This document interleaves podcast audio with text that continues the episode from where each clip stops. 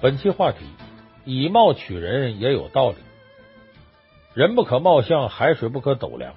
这句话是咱们中国人呢常常挂在嘴边的一句古语。可能很多听友啊不知道这句话的出处在哪儿。它出自《西游记》的第六十二回。哎，就是唐僧师徒啊，呃，跨过火焰山之后，到了一个新的国家，叫祭赛国。这个祭赛国的国王啊，看到孙悟空长相，大吃一惊。就对唐僧说：“说圣僧您呢，长得如此端庄，怎么你高徒这般相貌？”这孙悟空一听来气了，说：“你可别看俺老孙丑啊！陛下，人不可貌相，海水不可斗量。你光长得端庄，怎么捉得了妖贼呢？”孙悟空这话也不怕伤着他师傅，这意思就是你那长得好看的，他不一定管用啊！你不能盲目的以貌取人呢，不能以貌取人，这是大家一个常识。话是这么说，但是到了现如今呢，在实际生活当中，我们恐怕没有那么多的时间和机会啊，去了解一个人的能力啊、经历啊等等的其他方面。你比如说，男女之间交往，除了许多像人生观、价值观、默契、嗜好这些心理因素层面之外，外在形象是非常重要的生理因素。我们几乎可以这么说：如果一对男女交往过程中，第一眼就通不过、不及格。那么就很难再有机会，你会花时间、有耐性去挖掘对方原来是个我很丑，但是我很温柔的好人，你可能就没这耐性了。所以，我们很多时候啊，都是凭借第一印象来判断这个人，并且决定是否跟他继续交流交往。这就跟心理学上有个名词叫首因效应有关。说白了，也就是人的第一印象的形成，会对日后的交往和合作产生深远影响，可能短短那么一秒都不到。可能眼睛也就眨那么一两下，就已经可以给对方留下深刻的第一印象。大脑有的时候啊，人这大脑喜欢偷懒，总是需要对别人产生一定的主观了解。这个时候呢，人不可貌相就变成了人需要以貌取人。那么说到这儿了，今天呢，咱们就给朋友们分析一下以貌取人它的合理性在哪儿？这个貌都有哪些内涵？哎，我们什么时候以貌取人？他有可能是对的，哎，今天咱们给大伙说说这个以貌取人的合理性在哪？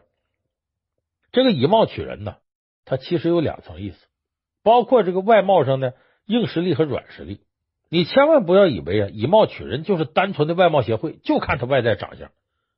美国的总统林肯呢，曾经说过那么一句话，说三十岁之前呢，父母对你的相貌负责；三十岁之后呢，你就该对自己的相貌负责。当然，这不是鼓励大家三十岁以后去整容去，而是说呀，这人经历了风雨沧桑之后呢，个性和品格都会在脸上留下印痕，或美或丑，都由你的心态决定。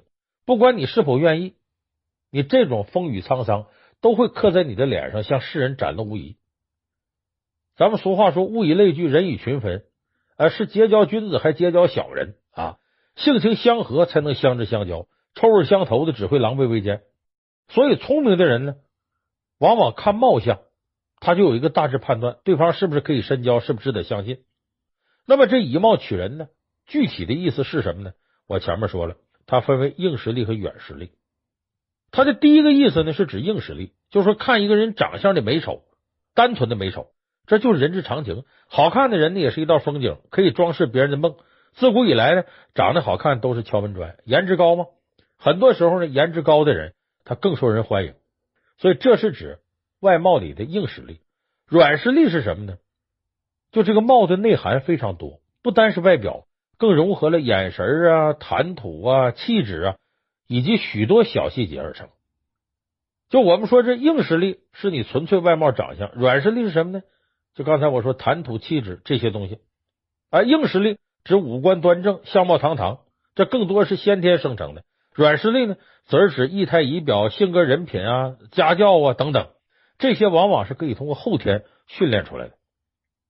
所以硬实力咱有时候改变不了，你可以提升你的软实力。所以你看，有的人长得很一般，可是呢，跟你一说话，哎，或者说你看他行走坐卧的，就觉得很优雅、很有教养、很有礼貌。那这些东西同样也是以貌取人里的貌内涵之所在。你看，咱举例子，有的人反差很大。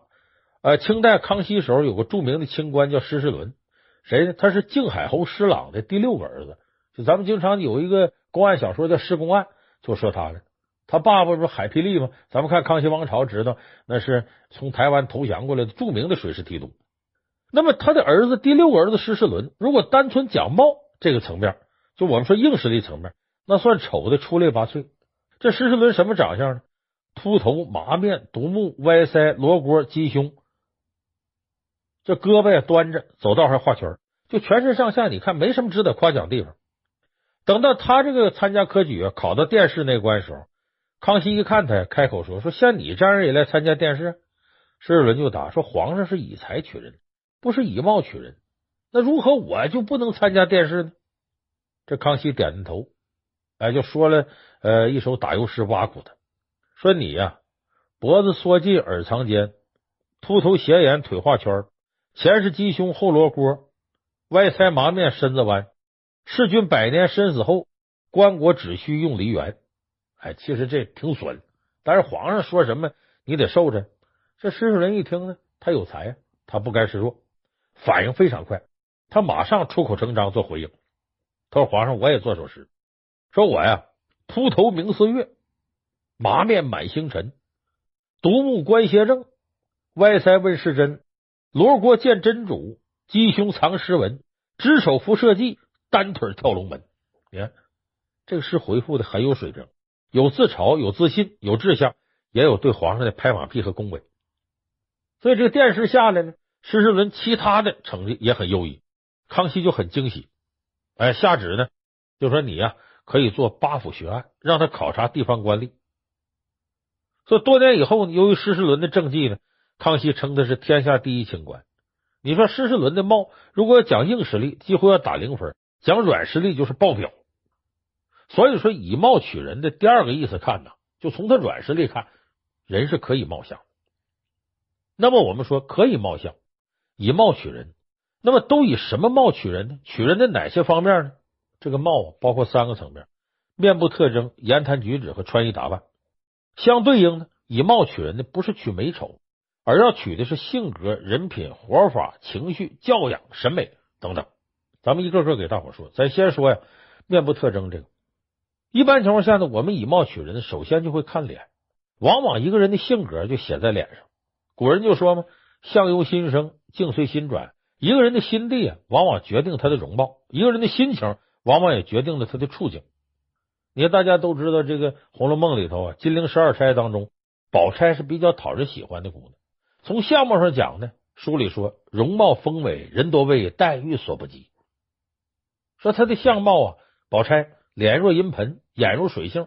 现代话来讲呢，说白了就有点圆胖脸，皮肤白，眼睛大，一脸福相。这种形容虽然俗了一点，但确实符合大众化的审美心理。你征婚启事上也常见类似内容，可见直到今天呢，这种类型的美女还是很受欢迎的啊，丰满性感，呃，皮肤白，眉目如画，应该是这种啊，让人一看呢，呃，心里头就高兴的面貌。那么跟黛玉那种惹人怜爱的薄病啊。应该说完全不同，他符合老辈人讲究的旺夫相，一看就可以相夫教子、生儿育女，这是好媳妇。那么宝钗平时呢，不追求物质享受，宽厚善良，乐于助人。他帮助湘云呢筹划请客赛诗，送燕窝给黛玉补身子，帮秀烟赎回当掉的冬衣，主动捐出新衣服呢给惨死的丫鬟金釧啊，这都是他与人为善、仗义疏财的表现。所以说呢。这个宽厚善良的人多半眉清目秀，一脸福相；而狭隘嫉妒的人呢，好多都尖嘴猴腮，双目紧蹙。有句话吗？两腮无肉，必定难斗。而性格呢，喜欢静、比较温和的人呢，他面相呢也相对温柔善美。性格暴躁、粗暴啊，情绪不稳的人，往往看上去脸上一脸凶相。心术不正的小人呢，经常疑神疑鬼、神色慌张；而单纯善良的人脸上。总是挂满关爱的微笑，让人越看越顺眼，越看越喜欢。所以交朋友有时候你真得看脸，看人识人，有的时候真是需要这个一面之缘。所以这是我们说脸上就写满了性格。第二个呢，你的人品往往啊在你的眼神里能看出来。一个人的眼神会出卖人品。孟子曾经就说过：“说存之仁者，莫良于眸子。”谋不能掩其恶，胸中正则谋子降，胸中不正则谋子炫。就说你的眼眸，往往表现出啊最显著、最难掩饰的部分。啊，他这眼神呢，你言语、动作、态度可以假装，但眼神是没法假装。你看，咱们说一个历史上的事儿，就三国时候有个了不起的人物叫钟会，后来二世正宫嘛，钟会、登爱俩人斗。这钟会呢是曹魏大臣呢钟繇的儿子，他呢自幼才华横溢，聪明睿智，上到皇帝，下到群臣，对他很喜爱。有一次呢，大臣蒋济呢到他家做客，见到钟会啊，就对他爸爸说：“说你这孩子不同寻常，你瞧他眼神就知道，一点都不怯场，是个胆大如斗的奇才。”后来他爸爸带着呢钟会和他哥哥，他哥哥叫钟玉，哎，两兄弟呢去见皇帝曹睿。这钟毓虽然是哥哥，见到皇帝之后吓得浑身是汗，而钟会呢是从容镇定。那曹睿就问了，说：“你这你是哥哥，怎么为什么吓得出出这么多汗呢？”这钟毓就说：“皇上天威呀，臣战战兢兢，汗如雨下。”这皇帝又问钟会：“你怎么不出汗呢？”钟会一样画葫芦说：“皇上天威，臣战战兢兢，汗不敢出。”你看看，把皇上曹睿啊逗得哈哈大笑。搁到今天，这都是非常漂亮的脑筋急转弯。所以，我们讲一个人呢，突然间遇到大事的时候，惊慌失措，就像兔子受到惊吓啊，四处逃窜那样。所以我们称这样的人呢，说他眼神不定。这眼神镇定的人呢，大多有主见，有自己的思想，遇到问题、遇到障碍呢，不会被外界所影响。所以，这类人呢，往往他有毅力，而且凭自己这些才干呢，精神力量来克服环境、克服障碍。同时呢，宠辱不惊，所以眼神镇定的人呢，是因为他有智慧，他能看到事情本质，并且能坚持到底。所以，这个人品的好坏啊，往往刻在眼里。眼睛是心灵的窗户，你注意啊，心胸狭隘的人眼里装的呀，都是别人的缺点。贪财好色的人呢，总是盯着女人的脸蛋和别人的钱袋。喜欢无事生非的人呢，眼睛总是盯着别人的小错误大做文章。相反呢，光明磊落之人，他眼里边看到的是公平和正义。宽容大度的人呢，眼里看到的是自己的未来和别人的好处；言出必行的人呢，看到的是每个人呢诚实守信。所以这眼神里头能反映出你这个人人品。这是我们说这个外貌啊，这是眼神啊，面部特征。然后我们再看第二个部分，言谈举止。我们以貌取人的第二个方面就是观察他言谈举止，其中很重要一点包括声音。看一个人的情绪控制力，你就听他声音。对一个成年人最高级的考核就是他的情绪控制力。在生活当中，你会发现呢，当你与人讨论的时候，如果你大声说话，那么对方也会提高嗓门，这样双方就会越来越激动，最终导致谈话偏离主题，甚至是争吵。而如果你的声音和顺柔婉，那么对方也会用和顺柔婉的声音和你说话。还有，如果别人用非常急切的语气和你说话，你也会不由自主随之变得急切。如果别人用非常悲伤的声音跟你说话，那你也会不由自主的感到悲伤，所以不同的声音呢，代表发音者不同的心情表情，不同的心情表情呢，会给听者也会带来不同的心情，所以声音表情里透出的个人信息啊，一般人是难以隐藏的。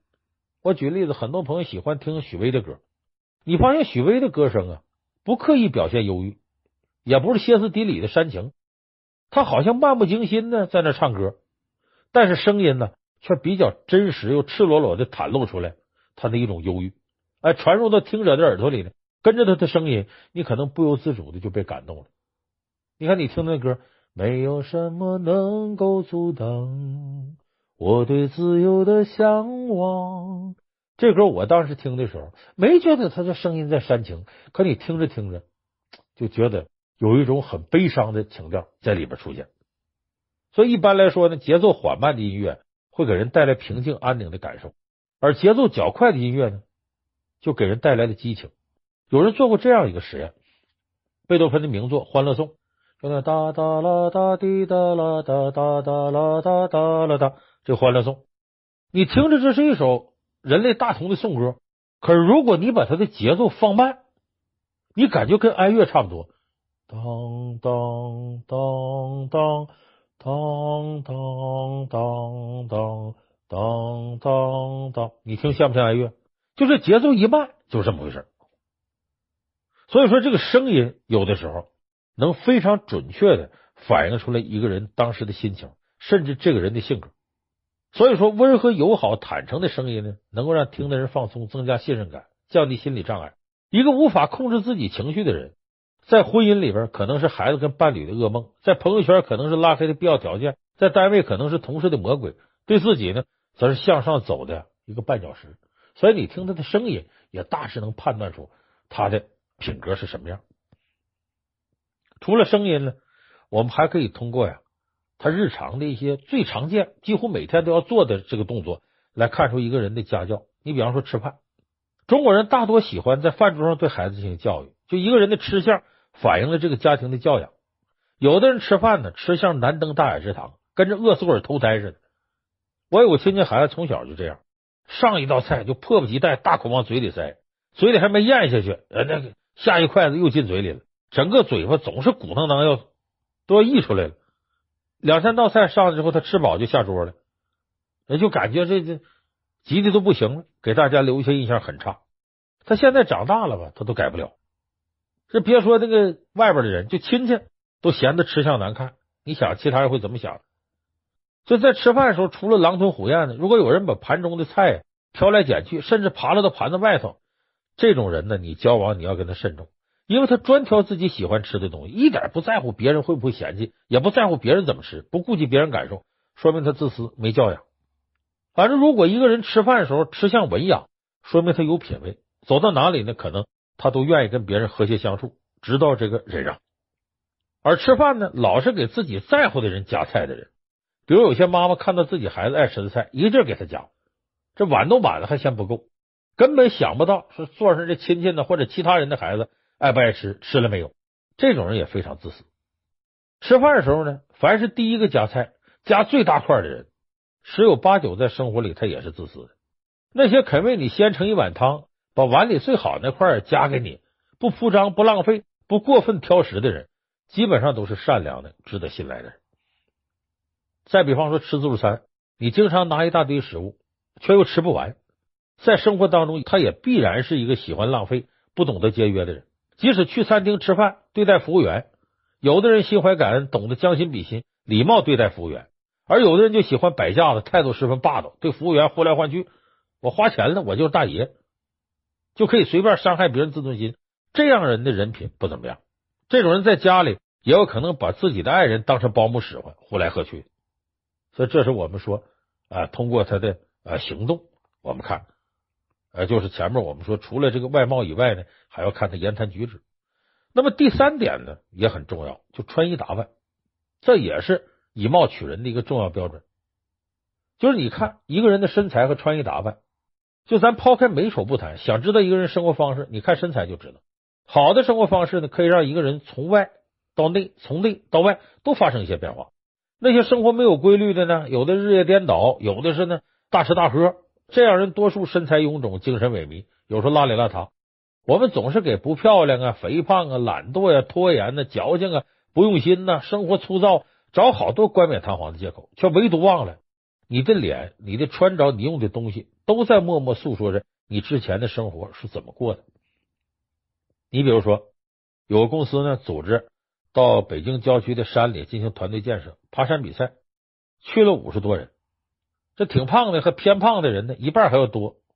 十几位女同事里边，几乎就没有瘦的，就显得老气，看不出具体年龄，也肯定啊，没几个爱运动的。所以你看身材就是你的生活方式。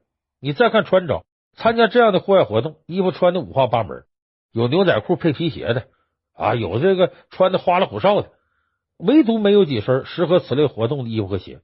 这种过于随意的穿着，除了表达不专业。也说明本人对团队的建设不用心。你一看，就这么一点事儿，就能看出整个人的他的性格是什么样。而这些人当中呢，有这么一位，他一周呢跑步五天，每天至少十公里，参加活动呢，一身专业的户外品牌，不光是专业，也能更好的保护自己不受伤。有这样的人在里面呢，他的团队肯定能赢。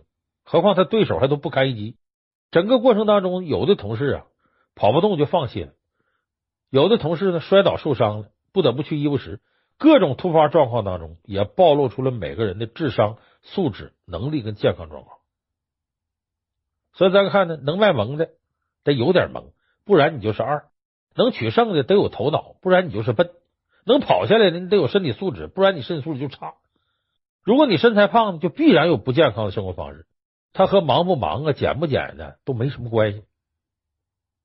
除此之外呢，一个人的穿衣打扮往往能看出他的审美品味。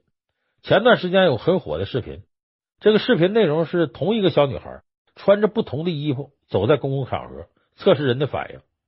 其实这段视频的本意呢，就是告诉人们“人不可貌相”这个道理。但若从另一个角度出发，一个人的衣着、外貌、动作、神态，都在综合而复杂的共同营造着别人对他的看法。这种以貌取人是不分年龄和地域的。就你看着说他穿不同衣服，说这不能以貌取人，但是他留给人的印象，他穿这个衣服穿那衣服是不一样的。有的时候，这种以貌取人的方式决定了你人际交往的高度和宽度。你看，穿着很破烂的孩子，看上去呢只有可怜跟无助，甚至人们会戴着有色眼镜去看他们，认为小乞丐、小邋遢很可能是想讹你钱。而穿着大方得体的孩子，会在无形当中给你传递一种信息。就我是有人关心、有人爱的孩子，我的父母对我很负责任，同时呢也很用心的教我为人处事跟社交礼仪，我有良好的教养，你跟我沟通啊，你很安心。你看，这就是穿着打扮给人带来不一样的东西。一张好看的脸呢，就像一本好看的扉页，哎，就书的扉页，令你忍不住想读下去。我们无法左右一个人容貌，但是我们却能通过合适的打扮，给自己一张不被怜悯的脸。所谓合适的打扮呢，不是满身名牌、贵重的饰品，而是干净得体的同时呢，更加有色彩感和审美情趣。这不仅能够让人更加自信，而且能让你呢以一种整洁得体的形象出现，就是给自己呀一张赢得跟他人亲昵和认可机会的名片。这个主持人杨澜呢就说过，他二十五岁时候在美国的一段经历，说让他深刻意识到形象对于一个女人的全部意义。他有一次参加面试失败了，这面试官的理由啊让杨澜非常抓狂。他说杨澜的形象呢跟他的简历不相符，就拒绝继续向杨澜提问。杨澜低头看自己打扮，很明显因为穿着问题他被鄙视了。这我们相信杨澜呢可以用他的能力让面试官收回他的鄙视，但他并没有得到表现能力的机会。而有一天中午呢，杨澜披散着头发，在睡衣外边裹着大衣就出门了。跑到一家咖啡馆里，咖啡馆里人很多。杨澜呢，被这个服务生呢安排在一个，呃，看起来像伊丽莎白女王一样尊贵与精致的老妇人对面。坐在这么一个老妇人对面，你看杨澜很年轻漂亮，那个老妇人岁数已经很大了。可杨澜这时候呢，下意识的得收起自己啊宽松睡裤下的运动鞋，然后杨澜看到老妇人裙子下的那个丝袜和漂亮的高跟鞋，以她这样年纪。你依然觉得她这个高跟鞋穿之后她很迷人，而老太太呢并不看她，从旁边呢拽了一张纸，写了一行字递给杨澜，是非常漂亮的手写英文。怎么写的呢？说洗手间呢在你的左后方拐弯。这什么意思呢？意思你穿的现在挺邋遢，你打扮挺凌乱，在这个地方你最好啊弄得干净利索点。所以他提醒杨澜，你去洗手间归置归置自己衣服。这时候杨澜才觉得心里非常难受，为什么呢？觉得自己穿这个打扮来到这个咖啡馆是不尊重自己，以至于别人觉得啊，这个你自己对自己都不尊重，那我怎么尊重你呢？所以杨澜想起之前面试的时候自己的日常便装，你穿着日常便装而不是职业装去面对一个高级职业经理人，这应该是一种不尊重。所以说，这个时候杨澜理解了这老妇人为什么让他这么做。他出去归置归置衣服回来的时候，你看那老妇人走了，在桌上留下了一行字，也是纸条上，叫“作为女人，你必须精致，这是女人的尊严。”你看杨澜就用他自己的经历告诉我们这样一个道理：就一个人的衣着反映着他的眼光和品味。一个人穿衣服的品味是审美的种种区别，也是内心世界的一种反射。你只有足够认识自己、了解自己，才能在审美当中选出跟自己最合适的服饰，让见的人呢感到如沐春风，更愿意亲近自己。所以，永远你不要小看一个会穿衣服的人。所以，这期节目我跟大家说的，人呢是可以貌相，你不用说话，你的脸、你的穿着、你的谈吐气质、你用的东西，都在默默诉说着你过去和现在的生活是怎么过的。所以你千万别在最好的年纪里呈现出一副啊特别丑、特别邋遢的模样。所以我说，人是可以貌相的。所以这也从客观上敦促我们要重视自己的外在特征，让自己的外在特征就变成大家都能够欢迎的一些因素。这样，我相信你的人缘差不了，你办事往往更容易成功。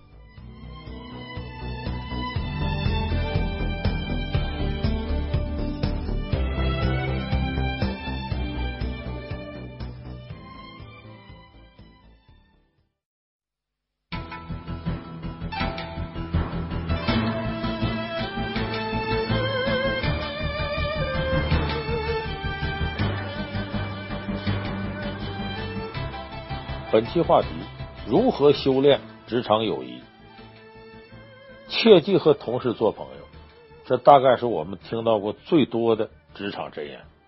相信很多人都有过这样经历：在职场上啊，所信非人，结果被所谓的职场好友背后捅刀子，或者一不小心呢，就掉进了朋友挖的坑里。人类是群居性的动物，渴望友谊呢是人类的天性。然而，职场却是一个讲究利益和竞争的地方。人们之间的友谊啊，并不容易维持。比如，有些人可能表面上啊与你特别亲近，但背地里呢，却不知抱着什么样的目的在接近你。有些人可能跟你十分要好，但没过多久呢，他就跳槽离职了，你们从此分道扬镳，成为陌路人。凡此种种啊，让你不得不感慨：要想在职场上结交好友，简直是难于上青天。其实呢，我们与同事相处在一起的时间，几乎得占据一天的三分之一，可能都超过跟家人在一起的时间。朝夕相处啊，这难免就会产生友情。然而，职场如战场，错综复杂的人际关系，就令你稍不注意就会陷入被动的局面。因此，在职场上交朋友呢，大家都会变得小心翼翼。那为什么职场友情会不堪一击呢？职场上能否交到真心朋友呢？我们又该如何修炼职场友谊呢？今天跟大伙儿说说这方面的话题。首先得跟大家说说，为什么职场友谊比较脆弱？是什么原因导致大家面对职场友谊的时候呢，会特别谨慎小心，如履薄冰？概括起来呢，职场友谊挺脆弱呀，有这么两大原因。第一个呢，就是同事之间呢，往往存在着利益竞争关系。单纯的友谊呢，是一种非利益的关系，不涉及金钱呐、权利。但是当你处在利益交错的职场当中啊。一旦涉及到利益竞争，所谓的友谊啊、感情啊，难免会功利化，朋友关系呢就有可能变质。这种同事好友间因为利益竞争关系而闹翻的例子呀，从古至今比比皆是。你比如说，当年战国时候，庞涓和孙膑两个人呢都师从鬼谷子，同门师兄弟，在未出师之前呢，两个人呢私交特别好，可以说亲如兄弟。后来这庞涓呢出师呢，呃，到魏国去了。出任魏国的大将和军事，这魏国国王啊，听说孙膑呢也是一位高手，和庞涓是同门，就托庞涓呢，呃，修书一封，把这孙膑呢招来。于是呢，庞涓派人把孙膑请来了，两个人一起在魏国共事。这孙膑到了魏国呀，先是做了一个客卿，客卿呢是个虚衔，哎，等于是有点名，但是没有权力，比不上风光正盛的庞涓。但是庞涓知道孙膑的才能在自己之上。一想到这个，庞涓深感不安，对孙膑就开始忌惮起来。他为了不让孙膑超过自己呢，庞涓就企图加害孙膑。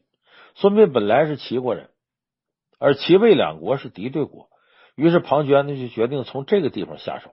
他伪造了一封啊孙膑堂兄的信件，诱导孙膑回齐国，然后想方设法骗到孙膑的回信，又把孙膑的信件呢经过篡改，然后到魏王那告发孙膑呢背叛魏国。结果魏王信以为真，大怒之下要处死孙膑。庞涓为了窃取孙膑的兵法著作，又当着孙膑的面假意向魏王求情，结果害得孙膑呢被削去了膝盖骨，成了废人。这孙膑的膑字，月字旁搁一个呃宾至如归的宾，这个膑字就是什么？就是削去膝盖骨的刑罚，膑刑。但是最后呢，孙膑呢装疯卖傻呀，才总算逃得性命。所以您看呢，别管之前有多好的交情，一旦涉及到利益，友情也变得不再单纯。职场友谊之所以脆弱呢，正是因为你的职场好友常常会成为你潜在的竞争对手，谁都有可能在无形当中啊挡住别人的路。而且与你朝夕相处的同事啊，其实掌握了你大部分情况，他非常有可能就利用对你的熟悉、熟悉你的弱点和你对他的信任，他来背后弄你，最后呢，呃，把你弄得什么都不是。那么咱们呢，可以现实当中啊，我们会经常能碰到这样的事情。我记得就我一个亲戚的孩子，他就跟我讲过，他有一个同事兼闺蜜啊，就背叛他了。这我这亲戚的孩子名字叫小慧儿，呃，刚进入职场没几年，年轻气盛呢，也心思比较单纯。毕业之后呢，进了一家广告公司工作。和他同时期进公司的一批人里呢，就有他一个同事兼闺蜜，这个女孩叫小安。这个小安跟小慧儿年龄相仿啊，都是刚刚从学校走入社会，因此一见如故。刚进公司的时候呢，作为两个新人呢，互相扶持，一起进步，哎呀，这感觉好极了。两个人的革命友情越来越深厚，经常一块吃饭啊、逛街、谈论男朋友，很自然成了无话不说的职场闺蜜。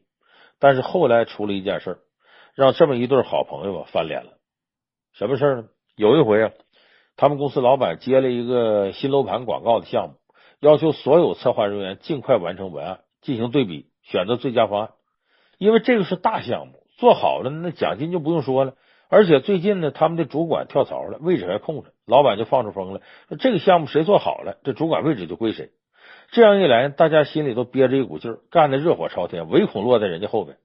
小安跟小慧呢也不落后，他们两个人呢都有了几年工作经验，而且平时也要求进步，思维活跃。两个人关系好的这程度，也会经常交流一些业务上想法。那么就在文案推介会的前两天呢，这小慧跟小安在一块吃饭，这小慧很兴奋的。跟小安说了很多自己想法，结果到了文案推介会那天，这部门秘书啊很顺利的轮流播放个人的策划内容和构思。这时候，不可思议一幕发生了：大屏幕上，小安跟小慧制作的整体的策划文案的 PPT 构思跟内容几乎是一模一样的。老板一看气坏了，大发雷霆。这小安跟小慧两个人涨红了脸了，多难堪呢！小慧是有苦说不出，她心里最清楚，自己辛辛苦苦准备的文案呢，被好朋友小安给抄袭了。但是她并没有向老板说什么，因为你没有任何证据，越描越黑，她只能哑巴吃黄连。结果最后两个人呢，谁也没有升职，都在公司受到一定影响。两个人的友情因为这个呀，就彻底掰了，几乎就老死不相往来了。这件事呢，给我这个亲戚的孩子小慧伤害很大。从那以后呢，小慧觉得越干越没意思，最后选择在这公司跳槽了。你看，在职场中啊，女生往往喜欢找那么几个闺蜜，一起上下班，一起吃饭，一起讲究领导，一起点评同事，所以他们之间会产生一种错觉，觉得这就是友情。其实我告诉大家，这闺蜜之间友情是极不可靠的。两个人共同讨厌一个人就成闺蜜了，要一旦共同喜欢一个人，那完蛋了。所以这现实特别残酷，而你们之间呢，不能避免的。会面对利益冲突，注定让这份友情不能单纯。所以呢，在你对对方不设防的时候，对方可能早就有心把你的信任当做攻击你的武器。就咱们刚才说小慧跟小安的故事，就这么回事。我呢，不否认存在职场友情的可能性，但大多数时候，这可能是你的一厢情愿的误判。你所谓的友情，在对方那儿可能没有你想象中的那么有分量。因此呢，看起来可以两肋插刀的同事友谊。为了利益，很有可能变成背后捅刀，所以这我说的第一个，职场之间的利益导致你这友情很脆弱。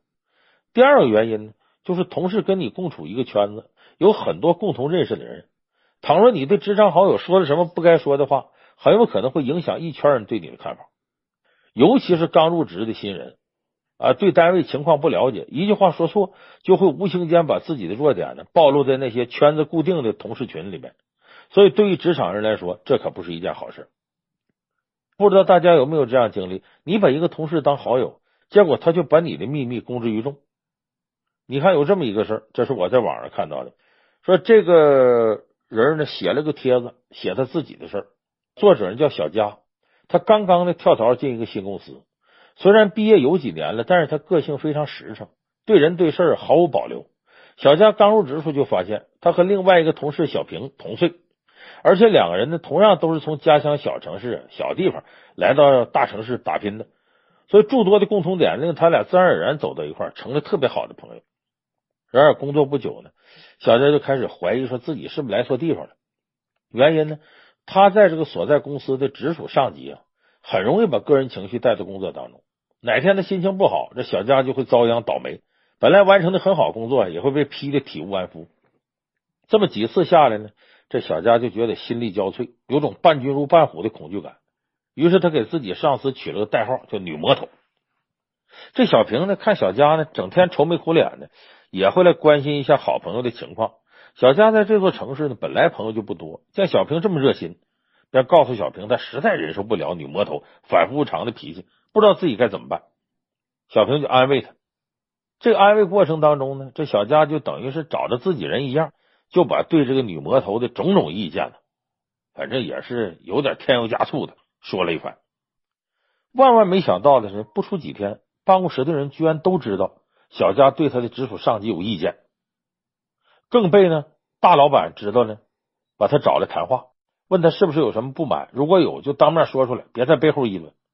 这小佳是个聪明人，他马上就意识到这是小平走漏了风声，导致自己的事情人尽皆知，而且影响了他在同事和领导面前形象。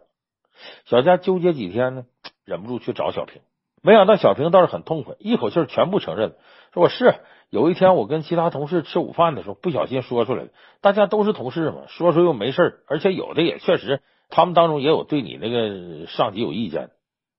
这小佳不知道小平到底是有意还是无心，但是这件事呢，让本来就状态不佳的这个小佳呢，更觉得难受。后来呢，他这女魔头上司呢，说不想要团队里有充满负能量的人，把小佳呢调到别的部门工作了。调岗之后呢，其他部门的同事呢，也听说小佳在之前呢得罪领导，同事就觉得这小佳呀背后呢喜欢议论别人，万一跟他走得太近呢，小佳没准也会背后吐槽他们。所以同事都有点防着小佳，渐渐的这小佳呢被其他同事给孤立了。后来呢，小佳选择离职，就这样呢，相信职场有情的小佳不仅失去了友情，还失去了工作。所以说，同事之间呢共处同一个圈子，牵扯到的利害关系太多，彼此呢也没有很深的感情基础。你把同事当好朋友，倾心相告，可能会对自己的工作不利，甚至为此犯下职场大忌。把同事完全当成闺蜜，生活中、工作中所有的事毫无保留，把最情绪化的一面展示出来，这是极为不合适的。那么，咱们再从头说一下，我们应该如何掌握职场友情的平衡点呢？因为你不可能在单位跟同事之间一个朋友都不交。那刚才说到，又共同的利益啊，又共同的圈子呀，那怎么能够掌握这个平衡点呢？所以，咱下边就给大伙说说这个职场友情的平衡术啊，怎么处理这种职场友谊？坦白的说呢，如果一个人在职场当中无法收获友谊，那就意味着没有得到别人认可，对别人毫无价值。没有友谊呢，也不意味着人际关系不到位。在工作中啊，办事儿会四处碰壁，处处不顺心。也许有人说呢，职场不需要友谊，大家拿钱办事儿，各司其职罢了。如果真是仅仅这样，那咱跟机器人就没区别了。所以，我认为啊。职场上的友谊，尽管无法做到闺蜜那种无话不说，但至少也可以跟同事保持一个友好关系。只要对职场友谊有清晰认识，你学会一些技巧，完全可以在职场和友谊当中找到平衡点。下面呢，我就给大家说几个平衡职场友情的这种技巧。首先，第一点呢，切忌交浅言深，距离产生美。就你交情挺浅，你话说的挺深，这不行。两个人之间一定要有距离。职场交朋友呢，一定不能够太亲密，尤其是呢，你与对方还隔着一层同事关系的时候，交往就应该更注意尺度，保持一定距离。特别忌讳无话不谈、交浅言深，不要让同事过多的介入到你生活中。同理呢，你也别过多的介入到同事的生活，保持清晰的界限，安分守己是上策。毕竟呢，大家来职场呢，第一要义是做事，然后才是交朋友。你看，我举个例子啊。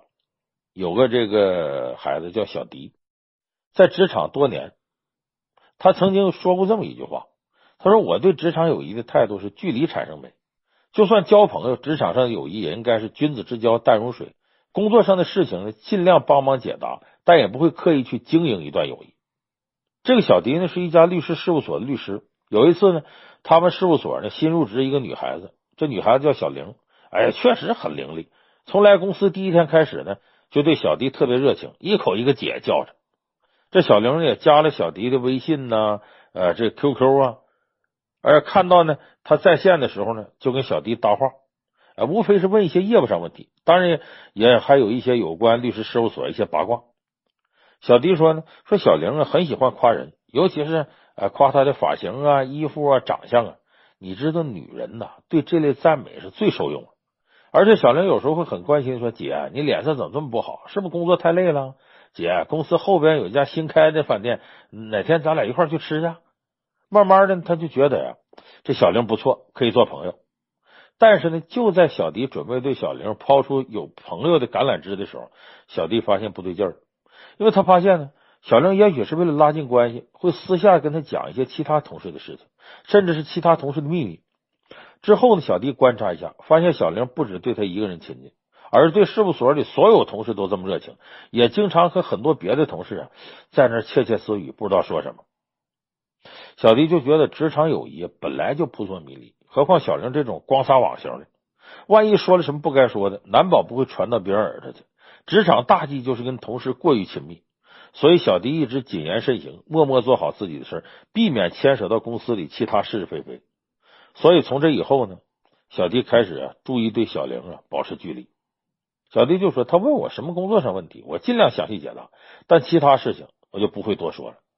因为有的时候这个小玲过来跟他说其他同事的八卦，什么可能这个跟哪个主管呐有暧昧呀，什么这个外边可能是又交了个新男朋友等等。”这时候小迪不会表态，听听就过去了，也不会跟别人再提这事儿。所以后来呢，这个小玲在他们律师事务所干了两年。一开始有一位女同事跟小玲关系特别好，俩人呢粘在一起呀，都整天发腻。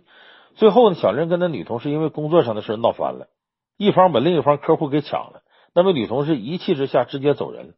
而小迪呢，虽说与小玲之间不那么热乎，但始终保持一份淡淡的友好态度，工作起来非常顺畅。配合度和完成度也很高，但是除此之外也没什么特别的交情。小弟对这种关系很满意。他这个故事啊，我想到了一个关于刺猬的比喻，就非常形象的描述职场当中人际关系的微妙之处。就冬眠的时候呢，两只刺猬会因为寒冷而拥在一起取暖，但因为各自身上都长着刺儿，离得太近了就扎得慌，就离得远了。哎，离得远又太冷，还愿意往跟前凑合。几经折腾呢，最终找到一个合适的距离。我想，同事之间的友情就应该像两个刺猬一样，得通过这种方式找到合适的距离。我们要明白，在职场当中啊，保持适当的距离，有一定的这种这个自我空间，会让友谊呢更长久。良性的职场友谊啊，讲求的是呢交往分寸感的把握，过分的熟或者过分疏远都不合适，能够让对方感到舒适，同时有安全感的距离，才是职场友情的最佳距离。所以我们说，这个第一点，忌讳交浅言深，距离产生美。第二个呢，你得敢于对朋友说不，不能让友情左右原则性利益。职场上的朋友呢，常常可以在一起分享信息，互相学习，取长补短，这样在获取和利用他人资源上，就可以为自己和朋友创造有利条件。但正因为是职场朋友，所以有一个大前提就是，绝不能做违背公司价值观及利益的事儿。在职场上呢，很多人过于依赖职场朋友，觉得咱俩利益共享，你不能拒绝我。还有些人呢，面对关系没那么好的同事提出的要求，可以果断拒绝，却没办法对自己的职场朋友说不。这种把朋友的相处模式搬到工作中，这纯属于职场大忌，因为这样会模糊分工以及决策权的界限。所以你记住一个准则，在工作当中不能让友情左右原则性利益。你看那个电影《中国合伙人》里边就有这么个情节。就邓超饰演的孟小俊呢，一开始他比黄晓明饰演的程冬青优秀，前者是优秀海归，后者是土鳖。后来呢，两个人合伙开了新梦想学校。孟小俊一连向程冬青提了三十个计划书，而程冬青对孟小俊永远只说一个字：yes，就不会说不。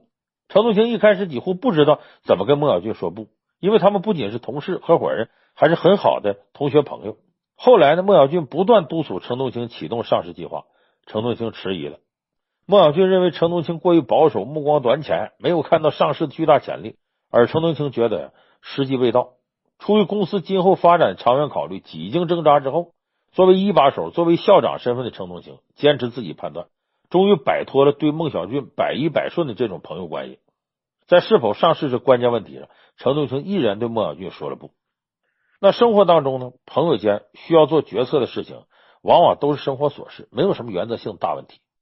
但是不能把这种模式你搁到职场当中，因为长此以往，被迁就的一方可能就看不清自己位置，而不会拒绝另一方。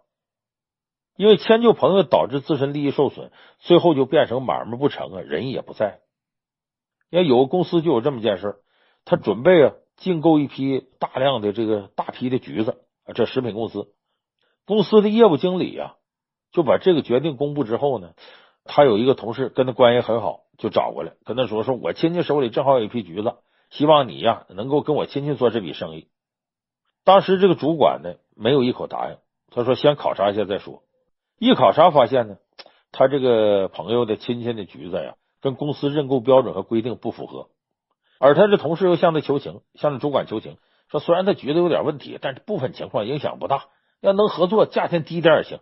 你看在咱们俩多年朋友份上，你把这批橘子买下吧。”最后，这主管呢跟他同事好好谈了一次，说虽然呢咱们俩关系很好，但是呢感情归感情，工作归工作，这是原则问题，不能马虎。你要因为咱俩关系，你说把这批橘子买了，有可能损害公司利益，对你我发展都不利。希望你能理解。听完之后，他同事也觉得自己考虑不全面，还应该以公司利益为重，因为弄不好这个东西双方都受影响。于是就跟主管说：“说不行就算了，你也别有什么压力啊。”你看。身在职场啊，在面对左手是职场友情，右手是原则性问题的时候，应该坚持原则，谦让而不退让，重原则而不徇私情。同时，在利益冲突当中呢，要把握好友谊与利益的平衡点。如果因为你站在了原则一边，朋友产生误解，应该及时向朋友做出解释说明，争取他们认同，消除不必要的误会。所以，这是我们说这个职场友谊平衡术第二点，要敢于对朋友说不，不能让友情啊左右原则性的利益。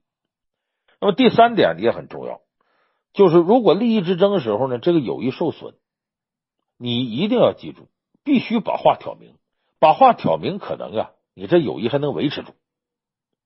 就职场友谊最难处理的是，当竞争出现的时候，无论职场中两个人关系多好，时间长了都会发生利益冲突。我觉得呢，当你觉得和朋友之间竞争即将发生的时候，最好找个机会开诚布公的坐下来谈谈。我就认识一个做行政工作做了多少年的这么个女孩，她叫于洋。她和她最好的朋友啊朱婷是同一个部门的同事，关系很好。让人奇怪的是呢，两个人的岁数差不多，经历也差不多，多年职场打拼，有共同的竞争目标，没有影响到两个人友情。他俩维护友情的法宝就是什么呢？就是把话挑明。有一回呢，公司决定啊，选派一位员工出国培训，费用全免，公司照发。啊，还可以为职务晋升增加砝码，确实十分美差。那部里人人都想争取这机会。这个于洋呢，资历老，工作卖力，深得领导赏识。一看周边能跟他竞争的，只有好朋友朱婷了，因为他俩这个都差不多。这吃饭的时候呢，于洋就直截了当把想法告诉朱婷，说这些年我为公司吃了多少苦，也总该轮到我吧。要是领导大方些，多给个指标，咱俩一块去多好。这朱婷就听出了弦外之音。